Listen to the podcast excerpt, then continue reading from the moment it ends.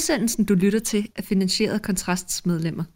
Hvis du kan lide det, du hører, så meld dig ind på kontrast.dk-medlem.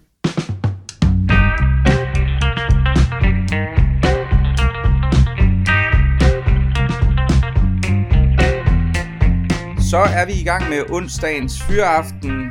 Det er med undertegnet Mikkel Andersen og ved den anden mikrofon som altid Rasmus Ulstrup. Og i dag der skal vi snakke om etisk råds nye betænkning om en eventuel forhøjelse af abortgrænsen, der udkom i går tirsdag formiddag. Og øh, resultatet var, at det er måske ikke den store overraskelse. Jeg tror, de fleste havde forventet, at det ville gå i den retning, men det var, at der var et flertal for at forhøje grænsen helt op til 18 uger, som er en af Europas højeste. Øhm, der var ni medlemmer, der var for det, så var der, hvis jeg husker rigtigt, fire, der var mente, at grænsen lå fint på, på 12 uger, som er den eksisterende, og så var der altså fire medlemmer, som mente, man kunne sætte den om til, op til 15 uger også. Så altså et samlet set stort flertal for at forhøje den, øh, men... Øh, men en lille flertal for at forhøje den op til 18 uger. Jeg ved ikke, hvad tænker du, Rasmus, i forhold til, øh, til det her udspil? Jeg hæfter mig ved, at øh, Svend Brinkmann var ude at begrunde, hvorfor han, han var en af dem, der øh, gik ind for 18 uger. Øhm, og han kom med det øh, argument, at han sagde, at øh, selvbestemmelsesretten må veje tungere end, øh, end, end fostret. Og det er jo ikke overraskende, fordi hvis der er noget, der er øh, kan man sige, grundlaget stort set for al sådan etisk tænkning, al sådan øh, politisk tænkning, så er det, at autonomi er godt, og mindre autonomi er dårligt. Altså forstået på den måde, at autonomi er jo et begreb for selv, selvbestemmelse. At øh, desto mere selvbestemmelse individet har, desto mere har det mulighed for at realisere det liv, det ønsker, desto mindre selvbestemmelse det har, desto mindre har det mulighed for at realisere øh, det liv, det ønsker. Og det er vores grundlæggende, grundlæggende sådan axiom for al moralsk tænkning i disse tider. I det er simpelthen bare at forøge selvbestemmelsen ved at fjerne forhindringer for, at mennesket kan være selvbestemmende. Det er egentlig meget banalt, øh, livet af landevejen, men hvis man først lægger mærke til det, så vil man se, hvordan det er, at stort set hele vores etiske apparat og hele vores værdipolitiske udvikling bygger på det aktion, når vi tænker over, hvordan vi skal indrette samfundet. Og derfor så var det her heller ikke overraskende, fordi en af de ting, der stod i vejen for, eller hvad kan man sige, et af de sidste steder, de progressive kunne lede efter noget, hvor der var en meget tydelig forhindring i menneskets autonomi, jamen det var, at der fandtes en abortgrænse på 12 uger. Øhm, så det er jo det helt oplagte sted for de progressive, at, øh, at tage fat derfor at øge individets autonomi. Og det var så det, man, man gjorde. Derfor bliver det næste slag jo også, som der allerede er lagt op til, for eksempel aktiv dødshjælp. Det er jo et andet eksempel på autonomi som værende den bærende værdi. Og sådan leder, så at sige, de progressive øh, efter forskellige steder, hvor der står ting i vejen for, at mennesket kan blive et fuldstændig selvbestemmende menneske. Og nu, øh, nu er det så øh, aborten, der var første slag, som de øh, tog, og så vil vi se en lang række. Det sker jo hele tiden. Det er sådan den løbende proces i øh, det senmoderne samfund, det er at udvide autonomien i alle tænkelige henseender. Ja, men, men man kan vel sige, altså i modsætning til for eksempel aktiv dødshjælp, så er det lidt specielt ved den her situation, vel, at der faktisk er et andet, øh, om du kalder det foster eller barn, øh, men i hvert fald levende væsen, som er impliceret i beslutningen. Altså der er vel en, og det, og det er vel det, der gør det, altså, der, der gør det kvalitativt anderledes. Altså, jeg synes jo, det er ja, ja, klar, klar, klar. Altså, jeg synes jo, det er interessant er at se, hvordan, øhm, altså, hvis jeg skal være helt ærlig, og nu, nu er jeg jo, det er jo dig, der, der sådan er den filosofisk skole af os to, men jeg synes, hvor, hvor, hvor relativt doven tænkningen er. Altså, jeg læste, jeg læste også det her øh, øh, interview med, øh, med Svend Brinkmann, hvor han gik meget ud af, at han havde ændret holdning og så videre og hvor han går ind og ser, ser på, at der ligesom er to foster, eller to faktorer i forhold til de her fostre på, på, på 18 uger, øh, som han synes er afgørende i forhold til, øh, til, at man godt kan ligge, efter hans mening, kan ligge grænsen her. Det ene er, at han siger, at de har ikke udviklet bevidsthed.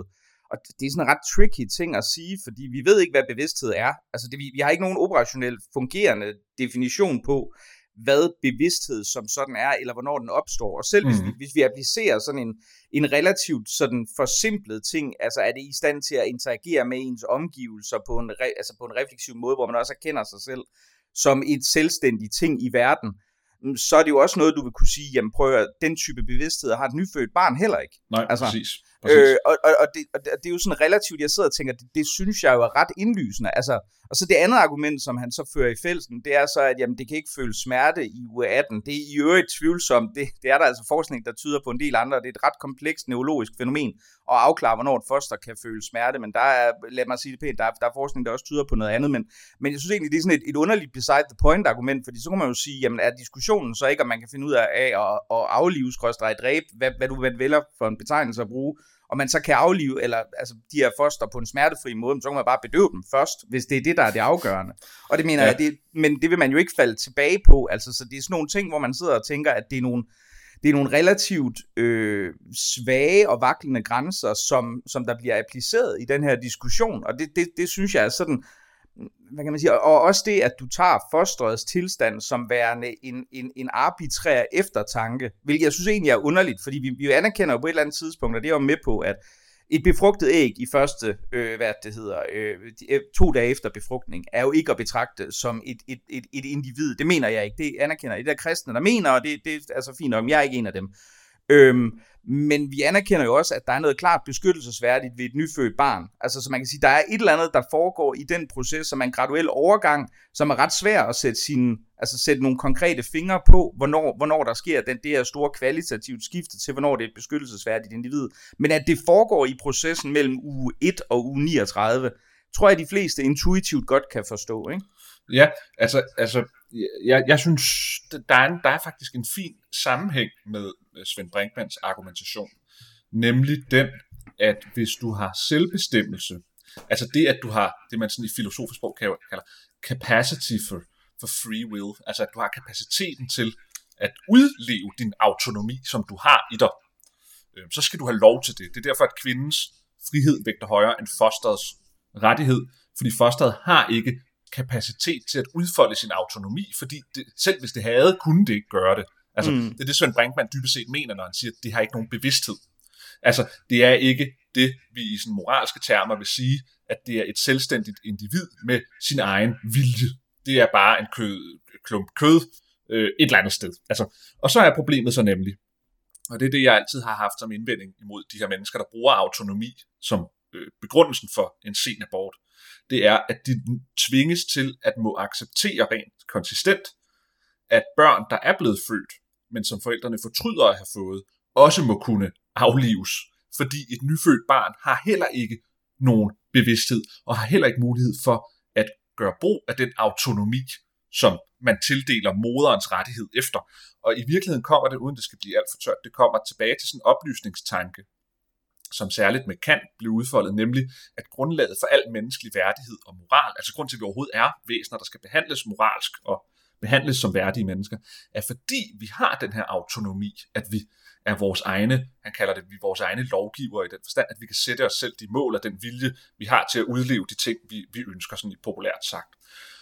Og hvis ikke vi har den, det er også det, der kvalitativt adskiller os fra dyrene og så videre, sådan i den der oplysningstanke tilbage derfra. Og hvis ikke vi har den, så kan vi faktisk ikke gøre krav på moralsk respekt for vores omgivelser. Problemet er, når man anvender den, det er, at man så altid får spørgsmålet om, hvornår har man så autonomi? Hvornår kan vi sige, at et menneske er frit, hvis bare det fik muligheden for at udleve sin frihed? Og der må man jo så bare komme til den, at det er i hvert fald ikke lige efter, det er blevet født. Det er heller ikke et år efter, det er blevet født. altså, altså der, der, der, du åbner op for en enorm gråzone ved at anvende det argument, og det er derfor selvbestemmelsesretten, altså autonomien, ikke er et særligt gennemtænkt argument for, hvorfor man skal hæve abortgrænsen. Fordi du har ikke mere autonomi eller selvbestemmelse eller bevidsthed i u 18, end du har i u 12. Og du har det heller ikke mere i u 30, end du har det i u 12.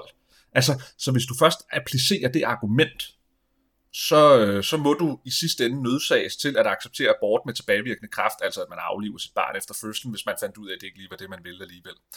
Men det gør jo ikke, at diskussionen til det er slut, fordi, som du selv kommer ind på, har vi andre jo, der synes, man skal være lidt skeptisk over for de her ting her. Øh, et lige så svært problem med at sige, at hvis vi anerkender, at man ikke er et menneske i u 2, hvordan kan vi så mene, at man er det i u 12 eller u 5? Altså, det er jo alle har jo den her gradbøjning til, men problemet er bare, at dem, der er fortaler, synes jeg, for at hæve abortgrænsen, er meget kategoriske i deres tildeling af moderens ret, kvæg hendes selvbestemmelsesret, og øh, fuldstændig afskriver øh, hensynet til øh, øh, det foster, der er, ud fra samme definition. Og så må man bare sige, hvis de vil være så skråsikre, og så absolute i den forståelse for, hvornår man er et moralsk væsen, der har krav på at blive behandlet, bla bla bla, så leder de æder med til nogen, for at sige det sådan lidt liv, nogle hjernedøde glidebaner, hvis det er det, der skal være den ultimative begrundelse for, for tingene. Ja, ja, det er jeg nemlig også enig i. Altså, jeg synes, fordi jeg synes jo oprigtigt, og jeg, og jeg har altså da, da det her emne kom op først, jeg, jeg endte med at bruge en masse tid på at sidde og læse omkring forskning i forhold til fosters hjerneudvikling og alt muligt andet. Det er et komplekst område, som, som vi ikke ved særlig meget om, fordi man kan af gode grunde, øh, altså er de foster svært tilgængelige inde i maven. Du kan naturligvis foretage obduktioner og alt muligt andet, men du kan heller ikke, du kan heller ikke spørge dem omkring, hvordan deres selvoplevede tilstand er i nogen som helst henseende.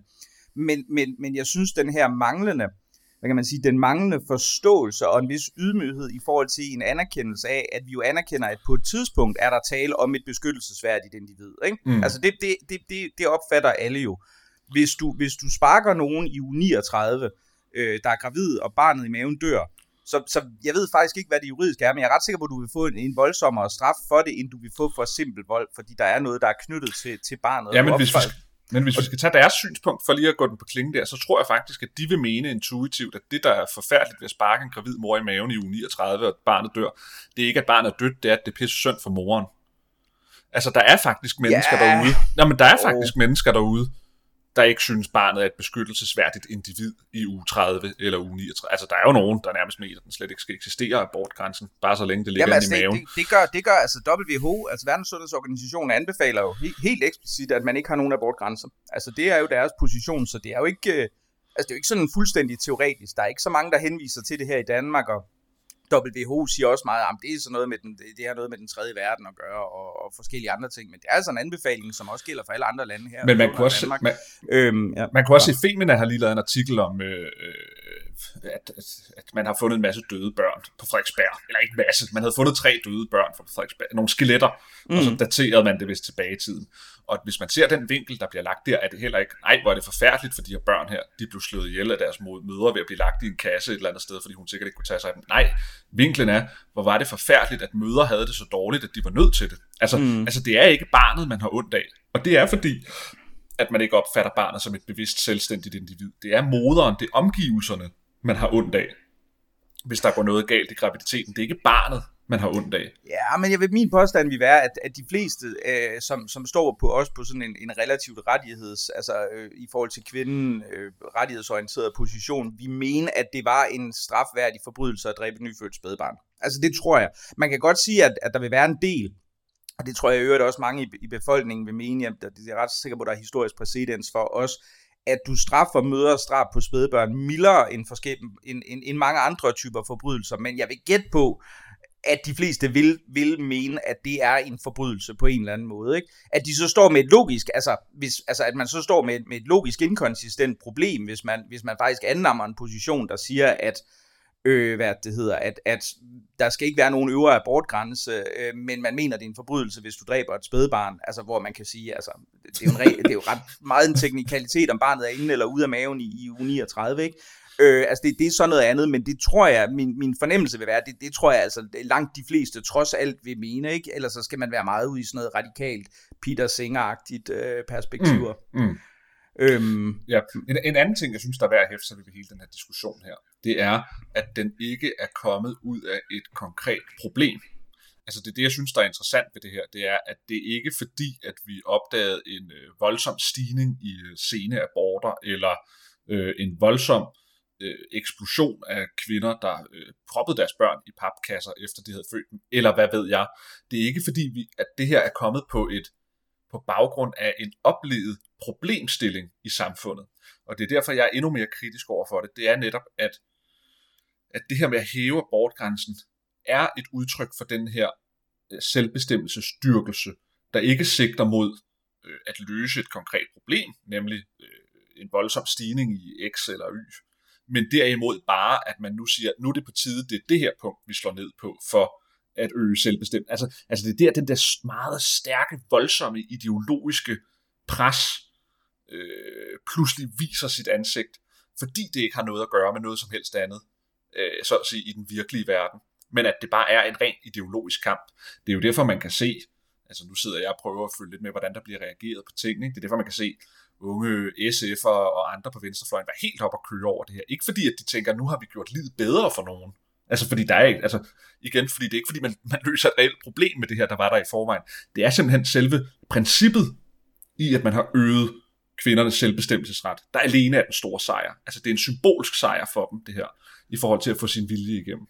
Jo, jeg tror, det, men jeg tror, at mange af dem oprigtigt vil mene, at de har gjort det livet bedre for nogle kvinder, som ellers skulle omkring et abortsamråd, men nu kan de så øh, øh, realisere deres, deres selvbestemmelse uden, øh, øh hvad det hedder, uden at komme i kontakt med det. Altså, det, det tror jeg, at de mener på en eller anden måde. Men jeg er fuldstændig enig derudover. Altså, jeg, jeg synes, det, det, har været, altså, det er fascinerende at se, fordi det er også et eksempel på en, hvis man bare kigger på det rent sådan kommunikationsmæssigt, en veltilrettelagt kampagne, som der præcis som du siger, ikke har nogen speciel udløsende anledning. Altså jo, der er øh, 50-året for, for abortens øh, frigørelse tilbage i, øh, i 73, øhm, men ellers er det jo en, en hvad kan man sige, en, en, en, en, en dagsorden, der er blevet banket op af ingenting. Altså, Øh, og, og det har man gjort ret effektivt. Man har lavet den her, altså man har kørt meget hårdt på at sige, at jamen, der er også det her, abortrettighederne er under pres, og det er jo øh, rigtigt nok, det er de jo i USA og alle mulige andre steder, men der findes jo ikke et eneste parti i det danske folketing, eller nogen partier, der er i nærheden i at komme ind i det danske folketing, end ikke Kristi Folkeparti, som ønsker abort, øh, hvad det hedder, under de nuværende regler kriminaliseret. Altså det, det findes ikke. Altså den strømning i forhold til at kriminalisere abort er en ikke-position i en dansk ja. kontekst. Ja. Alligevel har man fået det talt ind i det, og man har fået lavet den her, den her abortalliancen, som ikke gik ind for eksplicit, øh, i hvert fald, at, at sige, at man vil have abortgrænsen forhøjet, men det var jo meget tydeligt den subtekst, der lå nedenunder, ikke? og man fik Sundhedsstyrelsen som, som statslig styrelse til også at være anbefaler på det. Øh, de politiske partier fik man også skabt lidt ravage i forhold til, jeg, jeg kan ikke huske, om det var var det Venstre og Enhedslisten, som, som de første, en, en meget aparte alliance, jo, ja, der, gik ud, ja. der gik ud og advokerede for det, og de Venstre er jo nærmest blevet overhalet indenom af, af moderaterne i mellemtiden, der vist, øh, jeg, jeg ved ikke, hvor højt det er, de vil have bortgrænsen op, om det er 22 uger i lighed med enhedslisten, eller det kun er 18 uger, men, men som også står på, på en meget eksplicit position der, ikke? Så jeg må sige, altså, jeg synes, det er fascinerende at se, hvor gode de her, det her konglomerat af hvad skal vi kalde det, politiske partier i samme, eller øh, nej, ikke så meget de politiske partier, for jeg betragter dem lidt som dem, der kommer ind i næste glæde, men hvor meget de her overvejende venstreorienterede NGO'er mm. har været i stand til at få sat en, en, en dagsorden. Ikke? Øh, og det, ja. det, har de bare gjort, det har de bare gjort godt. Ikke? Det er vel eksekveret, nu kommer der et forslag, og så må vi så se, om den bliver hævet til 15 eller 18 uger. Ikke? Jeg vil måske tro, man kunne finde på for at få et bredt forlig gik efter 15 uger, men Lad os se. Men, men, men jeg tror simpelthen, det skyldes, altså hvis man skal hæve den lidt, det skyldes simpelthen borgerlige øh, eller konservativ indstillede menneskers manglende begrebsapparat til at kunne gå imod den her selvbestemmelsesideologi. Fordi den er så stærk, den er så, øh, den er så intuitiv, den er empowering, den er frigørende, den er selvrealiserende, den er alting på en og samme tid. Og at, at, at, at, at man, meget ofte vil man, vil man opleve, at øh, folk, der er kritiske over for, øh, eller skeptiske, eller for, synes, man skal udvise forsigtighed i det her, mangler simpelthen et ordforråd, et, et moralsk eller et etisk begrebsapparat til at kunne gå ind i de her diskussioner, og så bliver det sådan noget, Altså det er også derfor, det er så nemt for de andre sådan at gøre grin med, fordi det bliver bare sådan noget øh, klaphatte på Facebook, øh, der ikke rigtig ved, hvad de skal sige andet end, øh, kvinder skal ikke... Altså, altså, altså ikke for at sige, at det, det er det eneste folk siger, men, men der er simpelthen, vi har simpelthen ikke noget, der er sådan, det svarer lidt til, hvis Barcelona pludselig skulle spille Superligaen i fodbold mm. med, med de spillere, de har nu. Og så vil alle de andre danske hold i Superligaen, de vil så være den, den så at sige, borgerlige, skeptiske fløj, og så vil Barcelona, det vil være dem, der mente, at øh, det her selvbestemmelse, det er det vigtigste i verden. Og så vil alle andre bare blive trumlet ned, fordi man har simpelthen ikke et, man ved simpelthen ikke, hvad man skal stille op imod det. Man har simpelthen ikke et begrebsapparat, et, et moralsk apparat til at sige noget imod det. Altså, og det er derfor, det tit bliver sådan noget sund fornuft, eller øh, snus, eller øh, lidt øh, sådan erfaring, eller lidt, lidt klogskab, at man siger, ah, må ikke vi skulle være lidt forsigtige. Altså, det er det eneste, man sådan kan komme med, fordi de andre argumenter er så pisse stærke, fordi de taler så voldsomt ind i den tidsånd, der har været gældende i, i, i altså, som sådan moralsk doktrin jo i, i hundredvis af år, at, at, at det hele det går egentlig bare ud på at gøre samfundet mere frit for det enkelte menneske til ikke at være begrænset af noget som helst. Mm. Og det er jo umuligt næsten for borgerlige mennesker at stille noget op imod det. Ja, og jeg synes, men jeg, men jeg synes også, der er en slags, hvad kan man sige, en slags, øh, sådan en slags, jeg ved ikke, for nu at bruge det engelske ord, hvad jeg er kort, du siger, hvad disapproval, men, men timidness, altså der er sådan en slags, øh, altså der er sådan en slags modvilje mod at gå, gå ind i det her, ikke? men man kan mm. sige, jamen altså meningsmålingerne, som vi har, tyder egentlig på, at langt hovedparten af befolkningen synes, at, øh, hvad det hedder, øh, og det er så målinger, der er taget før hele den her diskussion. Jeg vil gætte på, at, at det har ændret sig siden da, men der var, der var en 60-70 procent, som egentlig mente, at abortgrænsen lå ganske fint, og vi bibeholdt den på omkring de 12 uger. Der var jo endda øh, et, et markant større antal kvinder, der mente, at den lå fint der, end der var mænd, ikke? hvilket jo i øvrigt også er påfaldende i sin egen ret. Men alligevel så synes jeg, at, at hvor, hvor man kan sige, at venstrefløjen og, og moderaterne, og måske også venstre, det, det kan vi jo diskutere, har været, meget, har været meget klare i spyttet, meget kategoriske, med nogle klare udmeldinger i forhold til det her, så synes jeg, at store dele af det borgerlige Danmark har, har egentlig ikke ønsket at gribe bolden i forhold til, til noget, der egentlig også godt politisk set for mig at se kunne være en okay sag. Altså, jeg, jeg, ja. tror, jeg tror, ja. der, ligger, der ligger ganske mange, der egentlig synes, at abortgrænsen på de 12 uger er, er et fornuftigt sted at lægge den. Øh, øhm, og, og, og da jeg sidder og kigger på de politiske reaktioner, så synes jeg, øh, og nu skal det siges, jeg har ikke læst alle, men jeg synes, jeg har set, at de konservative har været ude med nogle markeringer, som jeg synes, der har været relativt fornuftige. Øhm, øh, og jeg ved også, at DF mener jeg også har været ude, øh, og Ny Borgerlig, så vidt jeg ved også. Men, men jeg synes, mange af udmeldingerne er sådan lidt wishy-washy, hvor det er sådan noget med 18 uger i hvert fald for meget, men hvad mener de egentlig selv? Det er ikke helt klart, og så videre, ikke? hvor man egentlig kunne gå ind og sige, jamen, der vil jo være et, et perspektiv i bare at sige, jamen, den har egentlig ligget fornuftigt på, på 12 uger konsistent, det har været en velfungerende politik i Danmark, øh, øh, i forhold til det, her, så kan man sige, jamen med den medicinske teknologi, der udvikler sig i forhold til nogle bestemte lidelser, så kan man godt argumentere for mindre ændringer, det kan man så tage som en separat diskussion, men derudover, ikke? Og, og det, synes jeg, det synes jeg måske også er udtryk for en vis sådan forsagthed over for, for, øh, for at, at, at ikke at gå imod det her, det man betragter som være den herskende rettighedsbaserede gode tone ikke? Øh, øh på, på borgen på en eller anden måde. Det tror jeg måske er lidt et fejlskud, for jeg tror, at man risikerer meget nemt sådan i en, en, en urban øh, øh øvre middelklasse ramme, øh, hvor man er omgivet af symbolanalytikere og folk, der, der, der abonnerer på diverse mere eller mindre identitetspolitiske dogmer, og få en, en, et forskruet billede, hvor man forestiller sig, at det er sådan, sådan har alle det jo nok. Og jeg tror egentlig, der sidder et ret stort antal ude i befolkningen og, og har nogle overvejelser også at sige, jamen naturligvis øh, kan man godt acceptere fri abort, men man egentlig grundlæggende set, for at tage et citat fra, jeg mener det faktisk, det var Bill Clinton, der sagde, men ideelt set skal abort være safe, legal and rare. Ikke? Altså det skal være noget, som man søger at og, og mimere, og øh, øh, altså naturligvis mest muligt, mens det stadigvæk er tilgængeligt inden for nogle bestemte rammer. Og det kunne så være de 12 uger, for det har jo vist sig i Danmark at være sådan, jeg ved ikke, man skal kalde det velfungerende, men det har i hvert fald været et, et, et måske det mindst ringe øh, kompromis i den her diskussion, mm. som jo reelt set er, altså jeg synes jo også, den er svær. Jeg, jeg sidder der også og tænker, ja, ja, hvor er det, man skal lægge det her det her snit, ikke? Øhm. Ja, men der synes jeg jo svaret på det, fordi, fordi nu har vi siddet og snakket om, hvorfor de andre mener, som de mener. Jeg mener jo grundlæggende her, må man tage udgangspunkt i erfaring og sige, står vi med et oplevet problemstilling af en masse uønskede fødte børn, som ikke har været ønsket af moren, men fordi at vi har en abortgrænse på 12 uger, har det ikke været muligt for hende at øh, komme af med et barn. Har vi stået med det problem inden for de sidste år? Altså har vi stået og set, at der er sket noget her, hvor vi, øh, så at sige, føder børn på stribe, hvor kvinden ikke havde ønsket det, men hvis vi bare havde haft en abortgrænse på 15 eller 18 uger, så havde det ikke været et problem. Og der må man bare sige, nej, det problem har vi ikke. Og så må udgangspunktet altid være for politik og for handling må være, hvis ikke der er et problem med noget, og løsningen eller ændringen ved det vil, vil indeholde etiske dilemmaer, så lader man være med at gøre noget. Det må være den snusfornuftige position, når man har at gøre med etisk komplekse emner. Det, synes jeg, altså det er min begrundelse for, at mm. jeg ikke mhm. synes, der var nogen grund til at hæve den noget sted.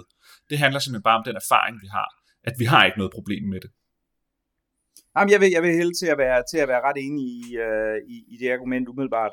Og så er det jo også det, altså en af de ting, jeg synes, der har været fascinerende at følge, det er, at, uh, at der er sådan en narrativ, der bare fuldstændig blindt videre kolporteres i medierne om, at Danmark på en eller anden måde skulle være en outlier med sin ja. abortgrænse hvis man læser dagens leder i politikken, så jeg kan ikke huske, hvad den eksakte formulering er, men det er sådan noget med, at ah, nu har vi en af de, de lave, mest restriktive abortlovgivninger i Vesteuropa. I interviewet med Svend Brinkmann, der står der, og det er ikke Svend Brinkmann, der siger det, det er den redaktionelle tekst, det er altså journalisten, der, der også skriver noget i retning af, at jamen, vi har en af de mest øh, snævre eller laveste abortgrænser i Vesteuropa. Mm, og, og det er simpelthen faktuelt forkert. Altså det er sådan, det er sådan ikke, altså det, det er en, en, en sådan underlig talking point, når du går ind og kigger på det, øh, og det kan være at gå ind og gøre øh, øh, på altinget, har din liste over abortgrænser i hele Europa, hvis du, hvis, du, hvis du lægger de grænser sammen og dividerer det ud på antallet af lande, så ender du på lige omkring 12 uger. Altså øh, det, er, det er lande, som, de lande, som altid bliver fremhævet, primært Island, øh, hvad det hedder, øh, Holland, Storbritannien og Sverige, der har, der har, der har outlier-grænser. Det er dem, der har meget høje grænser. Langt hovedparten af Europa har en grænse omkring 12. Øh, jeg mener, ja. det er 19, 19 ud af 27, 19 ud af 27 EU-lande, der har en, en øh, abortgrænse på 12 uger eller lavere, ikke? Ja. Øhm, så det, det, det er også sådan en, en, en fascinerende ting, at på en eller anden måde, at man kan blive ved med at køre den her narrativ, der på en eller anden måde skal være, at det er sådan, åh oh, nej, det er os, der ligesom er blevet de super de super reaktionære, der stikker ud fra alle de progressive ude i nabolandet. Jeg synes jo ikke i sig selv, det er et argument. Altså, jeg vil jo heller ikke mene, det er uanset hvad. Hvis, hvis, alle, hvis alle andre havde en abortgrænse på fem uger, så jeg jo ikke mene, det vi gør, det vi gør Danmarks abortgrænse dårligere. Altså, det, det, det må jo vurderes på sin egen ret, men jeg synes, det er fascinerende, at det tydeligvis er et talking point, der bare er hvis man skulle være ondskabsfuld, kunne man sige, det er løgn, men hvis man øh, er, er generøs og antager, at de ikke ved bedre, så er det i hvert fald usandt, ikke? Jo, jo, jo. Og det er en, en det siger noget om, synes jeg, øh, hvis man skulle være lidt mediekritisk her til sidst, øh, at det er ret fascinerende, hvordan den usandhed har kunnet få lov at, øh, at køre, øh, uden at man egentlig har taget det op. Altså det er som om, at den modsatte fløj i ting ikke bliver taget lige så seriøst. Og jeg tror faktisk også, det skyldes, som du selv sagde før, det er også fordi den modsatte fløj øh, er wishy-washy i deres modargumenter. Men jeg har jo øh, den idé, eller jeg tror på, at det du ikke kan forsvare, kan du heller ikke mene. Og det vil sige, hvis ikke, hvis ikke man er i stand til nogenlunde at sætte sammenhængende argumenter på sin position, sin holdning til tingene, så vil man grundlæggende heller ikke mene det særligt stærkt, fordi de to ting hænger sammen. Du, du mener dybest set kun noget meget stærkt, som du grundlæggende er i, i stand til at forklare eller forsvare. Øhm, og det leder så tilbage til det, vi snakker om til at starte med, at det er et stort problem. Vi har ikke noget begrebsapparat, noget sprog for at argumentere imod den her øh, selvbestemmelsesdagsorden. Og det gør også, at man bliver wishy-washy, fordi ingen har lyst til at stille sig op i en debat og ikke kunne finde ud af at forklare, hvorfor man mener det, man mener. Og så mange var ordene i dagens udgave af Fyraften. Mit navn det er Mikkel Andersen, og som altid også med Rasmus Ulstrup. Tusind tak, fordi du lyttede med.